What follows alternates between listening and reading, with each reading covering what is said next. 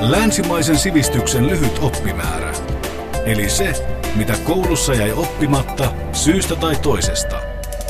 Väitöskirjatutkija Lauri Kallio Helsingin yliopistosta. Me puhutaan saksalaisesta filosofista Hegelistä ja myöhemmin myös J.V. Snellmanista.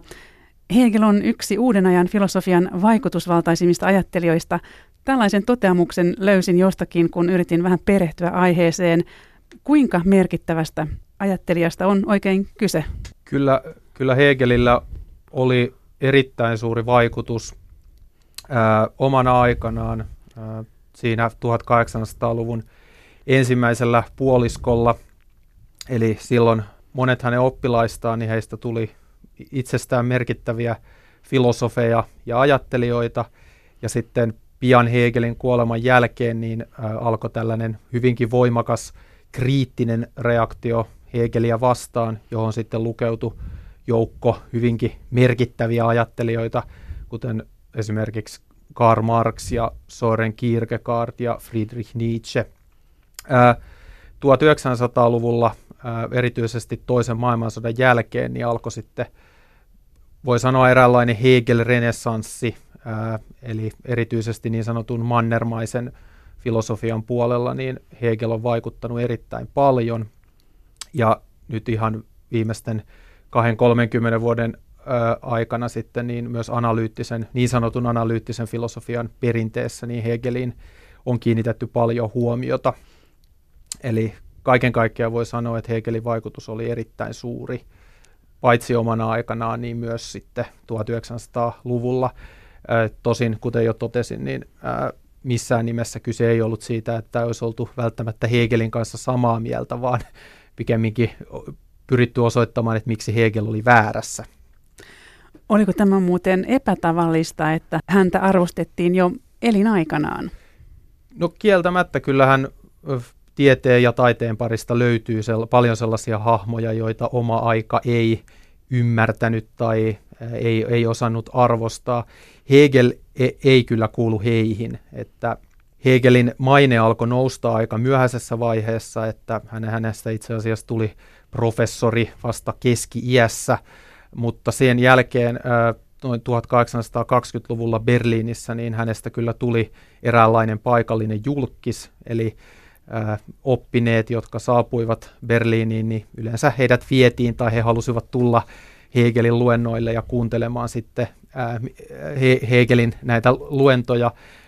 ja myös voi sanoa, että ber- berliiniläisissä seurapiireissä niin monestakin asiasta mietittiin, että mitäköhän Hegel tästäkin sanoo ja ja näin. Eli kyllä Hegel, kyllä Hegel sai su- suuren maineen jo omana elinaikanaan. Tässä tulikin jo vähän tästä Hegelin elämästä, mutta jos vielä puhutaan siitä enemmän, hän taisi saada aika hyvät eväät kotoa filosofisille pohdinnoille. Kyllä, että Hegel, Hegelin perhetausta oli ihan, äh, ihan äh, hyvin toimeen tuleva ja näin, ja tämä sitten mahdollisti Hegelille koulutuksen. Il, äh, ja sitten myöhemmin hänen isänsä kuoltua, niin ää, hänen isänsä perinnön turvin Hegelistä pystyi siirtymään ihan, ää, ihan varsinaisesti filosofin uralle. Eli, ja kyllä, kyllä Hegelin perhe kannusti häntä kyllä opi, opiskelemaan ja näin, että siinä mielessä perhetausta kyllä kannusti. Niin Tübingenin aikana, eli, eli siis aikana kun Hegel opiskeli Tübingenin yliopistossa, hänen sanotaan ystäväpiirinsä ja tämä henkinen ilmapiiri oli erittäin innostava, eli hänen huonetovereinaan olivat ää, sittemmin hyvin kuulusaksi tullut runoilija Hölderlin ja Hegelin ohella sitten toinen ää, ehkä saksalaisen idealismin tärkein edustaja eli Schelling. Ja he tosiaan kolmistaan jakoivat huoneen Eli äh, tässä vaiheessa kyllä varmasti rikastuttivat toinen toistensa ajattelua. Äh, mielenkiintoista tosiaan on sitten se, että erityisesti Schellingin ja Hegelin urat muodostuivat aika erilaisiksi. Schelling saavutti maineen äh, eräänlaisena saksalaisen filosofian ihmelapsena, joka sai jo 1800-luvun alkupuolella professuurin ja julkaisi aktiivisesti.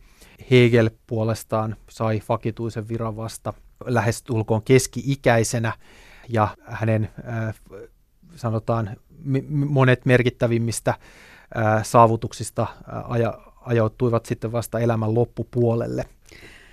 No millainen vaikutus Ranskan vallankumouksella oli Hegeliin?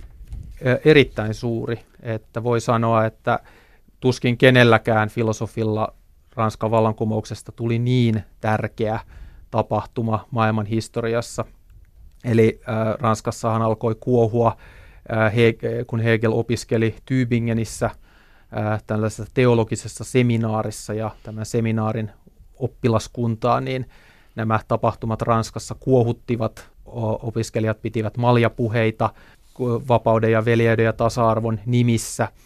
Legendaa kerrotaan, että Hegel olisi ystäviensä kanssa myös istuttanut tällaisen vapauden puun tänne äh, Tübingenin ympäristöön ja näin. Kaiken kaikkiaan niin vallankumouksella oli, oli erittäin suuri vaikutus Hegelin ajatteluun. Alussa Hegel suhtautui vallankumoukseen hyvinkin positiivisesti ja ymmärtäväisesti. Siinä vaiheessa sitten, kun vallankumous kääntyi terroriksi, niin äh, Hegel oli, oli hyvin pettynyt siihen, mutta missään vaiheessa elämäänsä hän ei kuitenkaan niin kuin hylännyt näiden, tätä vallan, näitä vallankumouksen ihanteita. Ja hän oli myös suuri Napoleonin ihailija ja toivotti tavallaan nämä Napoleonin Saksaan tuomat poliittiset uudistukset niin ilomielin tervetulleiksi. Tämähän oli asia sitten, mikä myös Hegelille aiheutti, aiheutti ongelmia, että Napoleonin hyökkäys Saksaan niin kuitenkin sitten aiheutti myös tällaisen nationalistisen aallon ja nationalistisen herätyksen, jota vastaan sitten tämä Hegelin Napoleonin ihailu niin kieltämättä asettautui. No entä millainen oli Hegelin suhde romantiikkaan? Sanotaan näin, että Hegel ammensi paljon romantiikasta. Toisaalta hän oli myös äh, kriittinen äh, romantiikkaa kohtaan, eli voi sanoa, että hänen filosofiassaan yksi tällainen tavoite oli juuri tämän 1700-luvun valistuksen ja sitten tämän 1800-luvun alun saksalaisen romantiikan yhdistäminen ja eräänlaisen sitten välimuodon tai välimuodon löytäminen näiden kahden ääripään väliltä. Niin, Hegelin yhteydessä mainitaan usein sana dialektiikka. Voisitko selittää tätä vähän enemmän? Dialektiikka on usein, usein, usein sanotaan näin, että se on juuri se Hegeliltä, tai se sanotaanko suurin perintö ehkä meidän ajallemme. Itse asiassa jo pian Hegelin kuoleman jälkeen niin syntyi tällainen erottelu Hegelin niin kuin järjestelmän ja sitten Hegelin metodin välillä. Ja esimerkiksi Engels korosti, Friedrich Engels korosti tätä eroa, ja muutenkin marksilaisten piirissä syntyi käsitys siitä, että tämä Hegelin järjestelmä oli vanhentunut, mutta sen sijaan tätä metodia sillä olisi annettavaa vielä tulevaisuudessakin. Ja yleensä tästä metodista sitten käytetään tätä sanaa dialektiikka, vaikka, vaikka se ei ehkä Hegelin kohdalla ole ihan, ihan ongelmatonta. Ää, dialektiikalla on, on Hegelillä monia merkityksiä. Mutta Hegelin dialektiikan perusajatus on kuitenkin se, että kahden tällaisen toisilleen vastakkaisen asian ää, ää, kohtaamisesta niin sit syntyy jotain, jotain korkeampaa, joka tavallaan säilyttää sen, mikä molemmissa näissä puolissa on, on järjellistä. Eli ää, Hegeliä voi kuvailla tällaiseksi suureksi ristiriitojen filosofiksi siinä mielessä, että Hegel, Hegel ymmärsi maailman koostuvan tällaisista ää, ristiriidoista, joita Hegel piti hyvinkin todellisena, ja sitten Hegel tavallaan filosofiassaan esitti, miten näistä ristiriidoista syntyy jotakin korkeampaa, ja tavallaan dialektiikka kuvasi juuri tätä prosessia. Eli Hegel ymmärsi oman aikansa Euroopan tämän varsinkin Ranskan vallankumouksen jälkeisen Euroopan, niin olevan nimenomaan tällaisten ristiriitojen vanki, eli ajateltiin esimerkiksi, että usko on järjelle vastakkainen tai yksilö on, on yhteisölle vastakkainen ja näin Hegel pyrki sitten dialektiikassa osoittamaan, että miten tällaisista ristiriidoista päästään aina korkeampaan synteesiin. No kuinka tärkeä asia uskonto oli Hegelille? Uskonto on, on Hegelille se on, hir- on hyvin tärkeä asia, eli Hegel hän piti itseään kristittynä filosofina, ja hän myös katsoi, että hänen filosofiansa ei missään nimessä ole ristiriidassa kristinuskon kanssa. Kuten jo mainitsin, niin Hegel hän oli opiskellut tällaisessa pappiseminaarissa tai teologisessa seminaarissa, josta valmistuneista sitten monista tuli ihan pappeja ja myös Hegelille ilmeisesti tällaista papin uraa sitten perhe oli suunnitellut. Tosiaan Hegel ei missään vaiheessa hylännyt kiinnostustaan uskontoon ja piti sitä hyvin, hyvin tärkeänä ää, ja erityisesti kristinuskoa.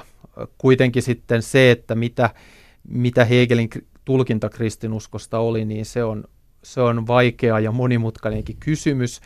Ainakin on selvää, että se, mitä Hegel, mihin Hegel ensisijaisesti viittasi kristinuskolla, oli nimenomaan tällainen protestanttinen kristinusko, luterilaisuus ja näin. Hän oli erittäin kriittinen katoli, katolilaisuutta kohtaan. Ja tot, tot, totta tosiaan on se, että Hegel pyrki sisällyttämään ä, kristinuskon opetuksia omaan filosofiaansa, mutta käytännössä hän sitten tuli tulkinneeksi monia kristinuskon keskeisiä oppilauseita kyllä hyvin rohkeasti, jopa niin rohkeasti, että on mahdollista esittää, että niitä ei enää voida, voida pitää kristillisinä. Tämä Hegelin filosofian suhde kristinuskoon oli sitten hänen, jo hänen elinaikanaan ja erityisesti 1830-luvulla hänen kuolemansa jälkeen niin tällainen hegeliläisiä jakanut ää, kysymys. Eli osa hegeliläisistä tulkitsi, että Hegelin filosofia on yh, täys, täysin yhteen sopivaa tällaisen aika perinteisen kristillisen teologian kanssa, ja toinen puoli sitten tulkitsi, että käytännössä Hegel siirtyi eräänlaiseen humanismiin, jossa luovuttiin, luovuttiin sitten esimerkiksi tämmöisestä ihmiskunnasta erillisestä Jumalasta ja, ja näin. Eli tämä oli, tämä on, oli hyvin vaikutusvaltainen kiistakysymys sitten hegeliläisten parissa. Yle puhe. Väitöskirjatutkija Lauri Kallio Helsingin yliopistosta, jos puhutaan Hegelin yhteiskunnallisesta ajattelusta, mikä siinä oli oleellista? No Hegelin yhteiskuntafilosofia on ehkä hänen ajattelustaan ehkä parhaiten tunnettu osa, ja ehkä, ehkä Hegelin luetuin teos on nimenomaan hänen yhteiskuntafilosofiansa pääesitys, eli oikeusfilosofian pääpiirteet, jonka hän julkaisi sitten tultuaan professoriksi Berliinissä. Se on muuten saatavilla myös suomeksi ja se on itse asiassa hyvä teos, jos, jos haluaa Hegelin lähteä ominpäin tutustumaan. Mutta Hegelin yhteiskuntafilosofian perusajatuksena oli se, että Hegel ymmärsi yhteiskunnan jakautuvan tavallaan kolmeen piiriin. Eli ensimmäinen piiri oli perhe, sitten toisena piirte, piirinä oli kansalaisyhteiskunta, joka, josta käytetään myös nimeä porvarillinen yhteiskunta, ja sitten kolmantena piirinä oli valtio. Ja juuri tämä valtion korostaminen oli yksi sellainen Hegelin keskeisiä ajatuksia, eli Hegel ajatteli näin, että yksilön vapaus toteutuu korkeimmillaan ja parhaimmillaan vasta valtiossa. Eli use, usein ajatellaan, että esimerkiksi Autiosaarella asuva Robinson Crusoe olisi se todella vapaa, joka on vapaa kaikesta ulkoisesta lainsäädännöstä ja näin.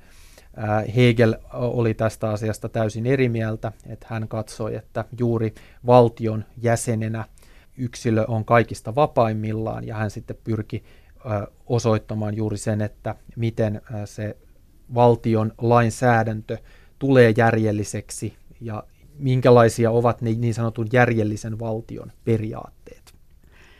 Ja Hegel oli ilmeisesti myös varsin järjestelmällinen. Kyllä, jos Hegelin filosofiasta yhden sellaisen hallitsevan piirteen haluaa nostaa esiin, niin se on kyllä ehdottomasti tämä järjestelmällisyys tai systemaattisuus. Eli Hegel korosti aina sitä, että asian, minkä tahansa asian totuudellinen ymmärtäminen niin edellyttää sen suhteuttamista kokonaisuuteen. Ja Hegel pyrkikin omassa filosofiassaan niin esittämään tällaisen filosofian järjestelmän. Se oli yrityksenä suorastaan häkellyttävä. Voi sanoa, että filosofian historiasta ei ainakaan kovin montaa vastaavaa yritystä löydy. Eli Hegel tosiaan yritti esittää oman aikansa tieteellisen tiedon ää, loogisessa, yhteyksi, loogisessa yhteydessä ää, toisiinsa. Siitä muodostui tällainen kolmiosainen järjestelmä, jonka osat olivat logiikka, ää, luonnonfilosofia ja sitten hengen filosofia. No suinkaan Hegel ei, ei pyrkinyt esittämään kaikkea, kaikkea tieteellistä tietoa, vaan hän pikemminkin yritti osoittaa eri tieteen alojen tällaisia yleisiä periaatteita ja osoittaa, että miten ne suhteutuvat toisiinsa. Ja tämän järjestelmän sitten pääesitys oli tällainen filosofisten tieteiden ensyklopedia, teos, josta itse asiassa Hegel julkaisi kolme eri versiota – kuitenkin on hyvä muistaa, että tämä ensyklopedia oli oikeastaan tarkoitettu tällaiseksi opiskelumateriaaliksi, eli henkilöille, jotka osallistuivat Hegelin luennoille, niin se oli tarkoitettu eräänlaiseksi luentorungoksi, eikä missään nimessä täydelliseksi esitykseksi näistä eri ää, tieteen aloista tai niiden tieteen alojen ää, yleisimmistä periaatteista. No, mikä on mielestäsi Hegelin tärkein teos? se on, se on hyvä kysymys. Ää, ää, ehkä, ehkä huomionarvoista on se, että jos käy esimerkiksi Helsingin, ää, tässä Helsingissä kansalliskirjastossa katsomassa ää, tätä Hegelin teosten niin sanottua historiallis-kriittistä laitosta, niin se on kyllä aika vaikuttava näky. Se on lähes 30-osainen teossarja, tämmöisiä todella isoja, raskaita opuksia, ja, ja sitä riviä kun katselee, niin helposti unohtaa sen, että Hegel elinaikanaan julkaisi oikeastaan vain neljä teosta. Että nämä loput teokset on sitten lähinnä hänen luennoistaan koostettuja ää, tämmöisiä ää, käsikirjoituksia, eli siis hänen luennoilleen osas, osallistuneiden oppilaiden muistiinpanoista ää, tehtyjä tai muistiinpanoja, jotka on sitten editoitu ja painettu – No näistä Hegelin neljästä ja hänen julkaisemasta teoksesta, niin yleensä keskustellaan, että onko se sitten logiikan tiede vai hengen fenomenologia, että ne nyt yleensä nostetaan e-, esiin, että ehkä, ehkä hengen fenomenologiasta kuitenkin on se Hegelin parhaiten tunnettu ja ehkä, ehkä eniten kommentoitu teos, joten ehkä se, se sitten on, on sitten syytä mainita merkittävimpänä teoksena.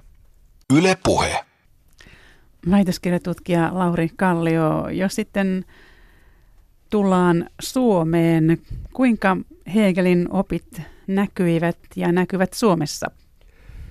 Tosiaan Hegelin filosofia nousi suureen maineeseen 1820-luvulla, eli kun Hegel oli siinä 1810-luvun lopussa päässyt Berliiniin professoriksi, niin sitten hänen maineensa alkoi kasvaa. Ja tosiaan Varsin tavallista oli se, että Berliiniin saapuneet ulkomaalaiset tuli kuuntelemaan Hegelin luentoja ja sitten palattuaan kotimaahansa niin veivät näitä Hegelin ajatuksia eteenpäin. Suomessa on tietoa, että jo 1820-luvun alussa joitain Hegelin teoksia on ollut saatavilla Turusta, ihan kirjakaupasta, ja siinä 1820-luvun aikana niin Hegel sitten saavutti ää, paljon kannatusta Suomessa. Ehkä sellaiseksi keskeiseksi henkilöksi nousi ää, Johan Jakob Tengström, josta tuli ää, 1820-luvun lopussa ää, professori Helsingin yliopistoon, eli ää, juuri siinä vaiheessa itse asiassa, kun yliopisto oli siirtynyt Turusta Helsinkiin. Ja Tengström, hän ei missään nimessä ollut Suomen ensimmäinen hegeliläinen, että jo, jo, jo häntä ennen niin Hegelin ajatuksia oli tehty Suomessa tunnetuksi, mutta Tengström, Tengströmin vaikutuksesta sitten niin tämä filosofian opetus Suomessa ää, sai tämmöisen hegeliläisen sisällön ja vaikutti, ja tämä he, oikeastaan tällainen hegeliläinen perinne sitten jatkui aina 1860-luvulle asti. Se ehkä kaikista merkittävin vaikutus mikä Hegelillä Suomeen oli, niin tuli sitten J.V. Snellmanin kautta, Eli Snellman sitten ystävystyi Tengströmin kanssa, hän oli hänen oppilaanaan ja ilmeisesti sitten lähinnä Tengströmin kannustuksesta Snellman lähti tekemään ihan omaa uraa filosofina. Hän laati 1830-luvulla ja 1840-luvun alussa muutamia tutkielmia filosofiasta tällaiseen hegeliläiseen sävyyn ja myös sitten Hegelillä oli myös vaikutusta tähän Snellmanin poliittiseen toimintaan ja sitä kautta kyllä voi sanoa, että se suomalainen yhteiskunta niin moni, joiltain osin sitten sai tämmöisen hyvin hegeliläisen sävyn. Ehkä jos nyt yhden esimerkin voi mainita, niin oli, oli, oli juuri tämä Snellmanin ajatus sivistyksestä, jota hän ää, korosti ää, ja juuri ihan tällaista tavallisenkin kansan, kansan sivistystä. Siinä muun muassa näkyy tällainen voimakas hegeliläinen vaikutus. Niin, valtiomies ja kansallinen herättäjä J.V. Snellman, häntä on tosiaan pidetty puhdaslinjaisena hegeliläisenä. Snellman ehti myös nähdä hegeliläisyyden nousun ja myös sen laskun. Kyllä. tosiaan Suomessa voi, voi sanoa näin, että Suomessa tämä hegeliläinen traditio jatkui aina 1860-luvulle, äh, ihan 1860-luvun lopulle asti. Eli Snellmanin seuraajana yliopiston professoriksi päätyi sitten Theodolf Rain, ja Rain oli vielä professori, professoriksi tullessaan niin varsin hegeliläinen, mutta hän sitten alkoi jo professorina ollessaan niin pikkuhiljaa erkaantua, erkaantua Hegelistä. Mielenkiintoista tosiaan on se, että Suomessa tämä hegeliläisyyden asema säilyi aika pitkään, eli Saksassa voi sanoa, että Hegelin asema alkoi murtua jo siinä 1840-luvun alussa, eli totta kai jo Hegelin elinaikana oli ollut paljon, Hegelillä oli ollut paljon kriitikoita, mutta sitten 1830-luvun kuluessa niin nämä erilaiset tulkintakysymykset ja kritiikki, jota Hegelia vastaan e-, esitettiin, niin aika nopeasti mursi sen Hegelin aseman, eli tämä niin sanottu hegeliläinen koulukunta hajosi. Suomessa Hegelin asema säilyi huomattavan paljon pidempään, ja siinä tosiaan Snellmanilla oli iso merkitys kuitenkin ainakin se käsitys, jonka itse olen saanut, on se, että Snellman kyllä oivalsi aika jo ihan ö, 1840-luvun alkupuolella eräitä aika vakaviakin ongelmia tässä Hegelin filosofisessa rakennelmassa, mutta hänellä ei sitten ollut aikaa eikä energiaa lähteä laajemmin uudistamaan tätä Hegelin, Hegelin filosofiaa. Siihen vaikutti sitten erityisesti tämä yhteiskunnallinen toiminta, johon, johon Snellman lähti mukaan, eli hänellä, äh, häneltä ei sitten enää jäänyt aikaa tähän tällaiseen äh, laajempaan akateemiseen, akateemisen filosofian työhön. Jos Suomessa poliittiset olot olisivat olleet toisenlaiset, niin voi olla, että tämä Hegeli, äh, hegeliläisyys olisi menettänyt asemansa jo aiemmin, tai, tai Snellman olisi sitten esittänyt siihen – laajempiakin uudistuksia. Tuossa aikaisemmin mainitsitkin, että muun muassa ajatus sivistyksestä tuli Hegeliltä Snellmanille. Mitä muuta Hegel toi Snellmanin ajatteluun? Varmasti Hegelin filosofiassa oli koko joukko sellaisia piirteitä, jotka miellyttivät Snellmania. Hegelhän tunnettiin tällaisesta hyvin perusteellisesta ajattelutavasta, eli, eli Hegel, äh, Hegelin tapana oli perehtyä asioihin hyvin juurta jaksain ennen kuin hän otti niihin kantaa. Äh, ja myös tästä Hegelin äh, järjestelmästä muodostui tällainen suorastaan aika häkellyttävä yritys esittää hänen oman aikansa tiede, tieteellinen käsitys maailmasta, niin tavallaan yhden järjestelmän sisällä. Ja varmasti tässä kokonaisvaltaisuudessa ja sellaisessa tietyssä aika ankarassakin johdonmukaisuudessa oli varmasti jotain, mikä Snellmania viehätti.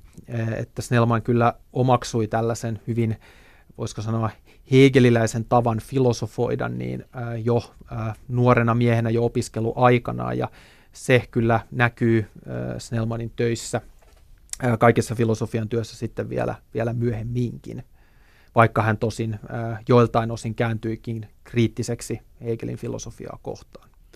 No, jos vähän spekuloidaan, mihin suuntaan suomalainen filosofia tai Suomi olisi kehittynyt, jos Hegelin filosofia ei olisi saanut Suomessa niin voimakasta asemaa? Itse, itse ajattelen ehkä näin, että kyllä varmasti sellainen niin kuin, äh, voisiko sanoa sivistyk, paitsi sivistyksellinen, niin myös tällainen äh, tavallaan sen suomalaisen yhteiskunnan ankkuroiminen nimenomaan suomalaiseen kulttuuriin, suomen kielen asema, suomalaisen kirjallisuuden ja runouden ja kaikkien tällaisten arvostaminen oli, on jotain sellaista, joka, tai jo, jossa kyllä se Hegelin vaikutus on nähtävissä.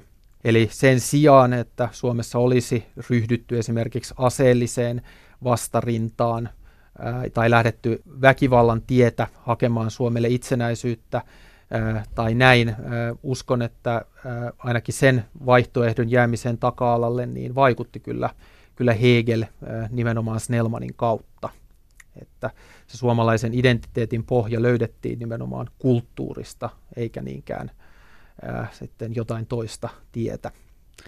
No tämä melkein kuulostaa siltä, että me emme tiedä tarpeeksi Hegelistä, jos hän näin paljon on elämäämme vaikuttanut.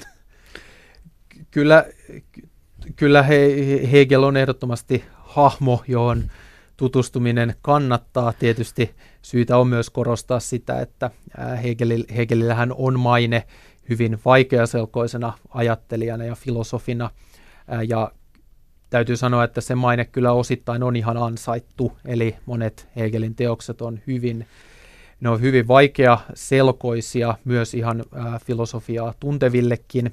Ja tämä, tämä piiri on kyllä ehdottomasti myös vaikuttanut siihen vastaanottoon, jonka Hegel sai. Et joskus on, on jopa sanottu näin, että näiden ristiriitaisten Hegel-tulkintojen yhtenä syynä oli se, että aika harvat loppujen lopuksi ymmärsivät ihan täydellisesti, mitä Hegel ajoi takaa. Erityisesti tässä tuot, välittömästi Hegelin kuoleman jälkeen syntyneissä erilaisissa tulkinnoissa, niin voi sanoa, että kyllä yksi ongelma oli se, että kaikki tai monetkaan keskusteluun osallistuneista eivät ihan ymmärtäneet, mitä Hegel ihan varsinaisesti oli tarkoittanut ja sitten he loivat Hegelistä tavallaan tämmöisen oman käsityksensä, jota he sitten joko puolustivat tai kritisoivat